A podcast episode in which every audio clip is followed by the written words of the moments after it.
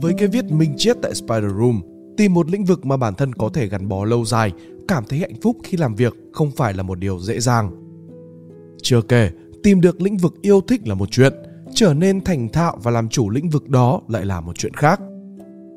Thật may mắn, để chúng ta giải được câu đố hóc búa này, Robert Greene, tác giả của những tựa sách ăn khách bậc nhất thế giới, như 48 nguyên tắc chủ chốt của quyền lực hay 33 chiến lược của chiến tranh, đã viết nên cuốn Làm chủ, tựa tiếng Anh là Mastery. Làm chủ được chiêm nghiệm từ tinh hoa cuộc đời của chính tác giả và nhiều vĩ nhân khác như là Leonardo da Vinci, Albert Einstein, Benjamin Franklin hay là Mozart. Trong cuốn sách, tác giả đã đúc rút ra bốn bước chúng ta cần trải qua để làm chủ bất kỳ lĩnh vực nào. Bốn bước đó chính là Thứ nhất, khám phá thiên hướng, tìm ra lĩnh vực mình muốn làm chủ. Thứ hai, tập sự, học hỏi những quy tắc và kiến thức căn bản về lĩnh vực mình theo đuổi.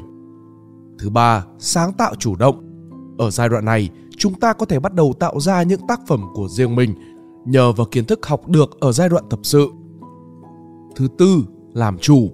Đến đây chúng ta có thể hiểu được tường tận lĩnh vực của mình, từ đó sáng tạo vượt ra khuôn khổ những quy tắc thông thường. Hãy cùng cây bút minh Chiết khám phá những nội dung ấn tượng nhất của cuốn sách này ngay sau đây. Đầu tiên, tìm ra thiên hướng. Trong cuốn sách Làm chủ, Robert Greene cho rằng mỗi chúng ta ai cũng có một tiếng gọi tự nhiên bên trong mình, một động lực thúc đẩy chúng ta làm điều phù hợp với bản thân. Nó đã từng xuất hiện trong thời thơ ấu, lúc chúng ta bị mê mẩn bởi một thứ lực hút nào đó mà ta không thể diễn tả nổi.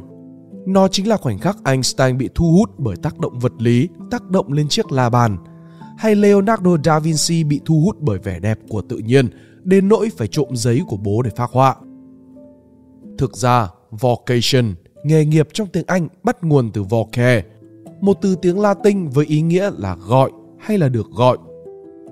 Phải chăng vòng quay của xã hội đã biến nghề nghiệp trở thành một thứ gì đó xa lạ mà chúng ta phải khổ sở tìm kiếm?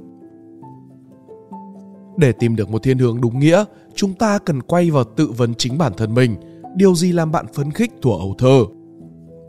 Tuy cuốn sách không nhắc đến, nhưng cá nhân mình có một điều muốn lưu ý các bạn rằng ta không nhất thiết phải gắn bó bản thân với một công việc cụ thể, bởi như thế sẽ giới hạn lựa chọn của ta. Có một số lĩnh vực như là trí tuệ nhân tạo hay là quản trị mạng xã hội. Lúc chúng ta sinh ra còn chưa xuất hiện, vậy sao có thể khẳng định là ta sinh ra dành cho nó? Cách tiếp cận toàn diện hơn là hãy chỉ tìm về những điều mang tính bản chất. Ví dụ nếu lúc nhỏ ta thích đọc những bài thơ, điều này không có nghĩa với việc lớn lên ta sẽ trở thành nhà thơ, mà có thể đơn giản là ta thích tính vần điệu của ngôn ngữ. Nếu nghĩ rộng như thế thì ta có thể làm cả những ngành nghề khác như là rapper hay là nhà ngôn ngữ học nói chung thay vì chỉ nghĩ mình có thể làm nhà thơ. Thay đổi suy nghĩ như vậy sẽ khiến ta tự do hơn trong việc lựa chọn nghề nghiệp. 2. Tập sự ba bước trong giai đoạn tập sự. Trong giai đoạn này, tác giả chia thành 3 bước nhỏ khác. Bước 1. Quan sát sâu, chế độ thụ động. Mới mở đầu giai đoạn tập sự, chúng ta cần phải chú ý quan sát thật kỹ những quy tắc trong lĩnh vực của mình. Ngoài việc để ý những thứ bề nổi như là kiến thức cơ bản, quy trình làm việc, chúng ta cũng cần để ý phần đáy của tàng băng chìm. Bất kỳ lĩnh vực nào cũng có những luật ngầm mà chỉ có người trong nghề mới biết. Việc tìm hiểu những điều này sẽ giúp chúng ta đi xa và đi nhanh hơn. Bước 2. Thu nhận kỹ năng, chế độ thực hành. Sau khi đã có khái niệm căn bản về điều mình cần làm, việc của ta đơn giản chỉ là làm nó càng nhiều càng tốt đến lúc ta thành thạo kỹ năng này mới thôi. Việc này nghe thì rất đơn giản nhưng trên thực tế lại khó vô cùng. Hiếm ai đủ kiên trì để dành 10.000 giờ cho một lĩnh vực và làm một việc lặp đi lặp lại trong hàng năm liền. Tuy nhiên, mình cũng muốn bổ sung thêm rằng nếu ta luyện một mức độ kỹ năng quá nhiều mà không nâng cấp độ khó của thử thách thì ta sẽ mãi dậm chân tại chỗ. Ta không thể nào làm chủ cây đàn guitar nếu như mà ngày nào ta cũng luyện đúng một hợp âm. Quá trình làm chủ đòi ta phải liên tục bước ra khỏi vùng thoải mái của mình. Bước 3. Thử nghiệm, chế độ chủ động. Trong giai đoạn đầu của sự nghiệp, chúng ta nên tiếp cận theo góc nhìn thử và sai. Lúc này, thất bại là chấp nhận được, thậm chí bạn nên thấy mừng vì mình gặp thất bại. Nếu lúc nào cũng thành công thì khả năng cao là bạn chưa tiến triển trong công việc của mình. Nhà phát minh nổi tiếng Edison từng nói, tôi không thất bại, tôi đã tìm ra 10.000 cách mà phát minh của tôi không hoạt động. Phải thử nghiệm thật nhiều thì mới biết là mình mạnh và yếu ở đâu, từ đó phát triển một cách toàn diện. Ngoài ba bước ở trên, Robert Greene cũng nhắc đến hai khía cạnh khác không kém phần quan trọng trong quá trình tập sự. Tìm người hướng dẫn và phát triển trí thông minh xã giao. Tìm người hướng dẫn Chúng ta có thể thành công kể cả khi không có người hướng dẫn, nhưng nếu có một người chỉ dạy thì chúng ta sẽ thành công nhanh hơn gấp 10 lần. Nếu có được người chỉ dạy, ta cần cho họ thấy đây là một quan hệ hai chiều. Nếu họ dạy chúng ta thì họ cũng sẽ được một lợi ích nào đó, chẳng hạn như là tiền tài, danh tiếng, nhân lực không công. Ta không thể bắt một người bỏ thời gian quý báu ra để chỉ dạy mình mà không nhận lại điều gì cả. Chỉ thông minh xã giao Thường thì lý do mà rất nhiều người thông minh xuất chúng nhưng không thể thành công là bởi vì họ gặp rất nhiều sự cản trở, ganh đua từ người khác. Thế nên, nếu ta học được cách thu phục lòng người, biến địch thành bạn thì ta có thêm nhiều năng lượng để tập trung vào điều mình thích hơn. Một điều mà tác giả nhấn mạnh ở trong cuốn sách là hãy cứ chú ý vào những cử chỉ phi ngôn ngữ thay vì lời nói của đối phương. Ngôn ngữ hoàn toàn có thể bị sai lệch, nhưng hình thể thì rất khó để làm giả. 3. Sáng tạo, chủ động. Sau khi có được kiến thức và trải nghiệm về lĩnh vực của mình, nếu ta không dám sử dụng nó để tạo lối đi riêng cho mình mà chỉ đâm đầu vào lối đi được người khác vạch sẵn, ta sẽ không thể nào đạt trạng thái làm chủ.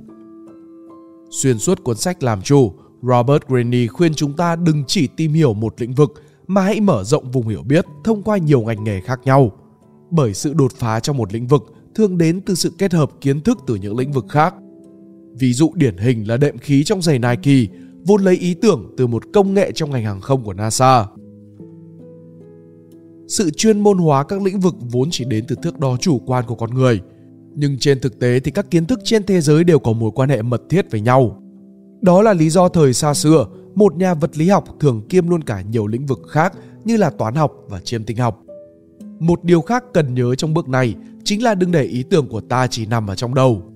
Hãy thả nó ra ngoài thế giới thực qua bài viết, mô hình, tranh vẽ hay ít nhất là bàn luận với người khác.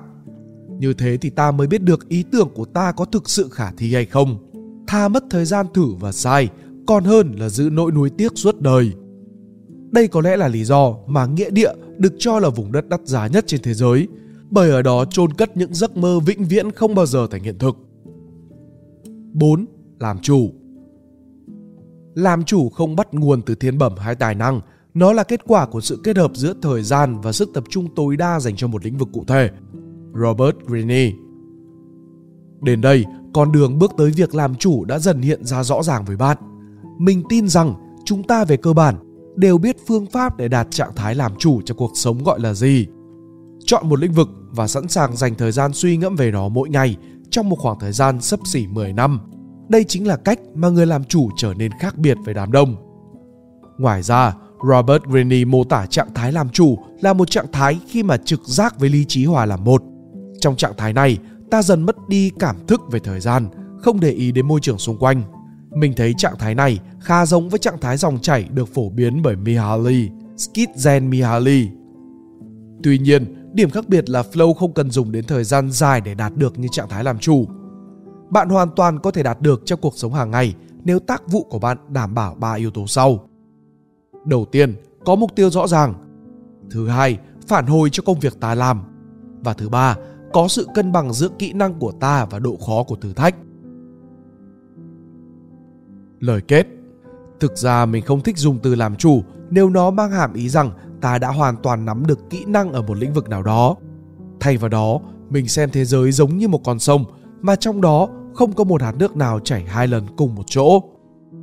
Với mình làm chủ thực sự là khi ta có đủ nền tảng kiến thức để tiếp nhận vẻ đẹp của thế giới, nhưng cũng đủ khiêm nhường để nhận ra kiến thức của ta có thể trở nên lỗi thời bất kỳ lúc nào trước dòng chảy vô định của vũ trụ. Nếu các bạn thích bài viết này, hãy like và share để ủng hộ chúng mình. Đừng quên bấm nút subscribe và nút chuông bên cạnh để không bỏ lỡ video nào bọn mình ra trong tương lai. Cảm ơn các bạn đã lắng nghe. Đây là Spy Room Book, còn mình là Pink Dot. See ya!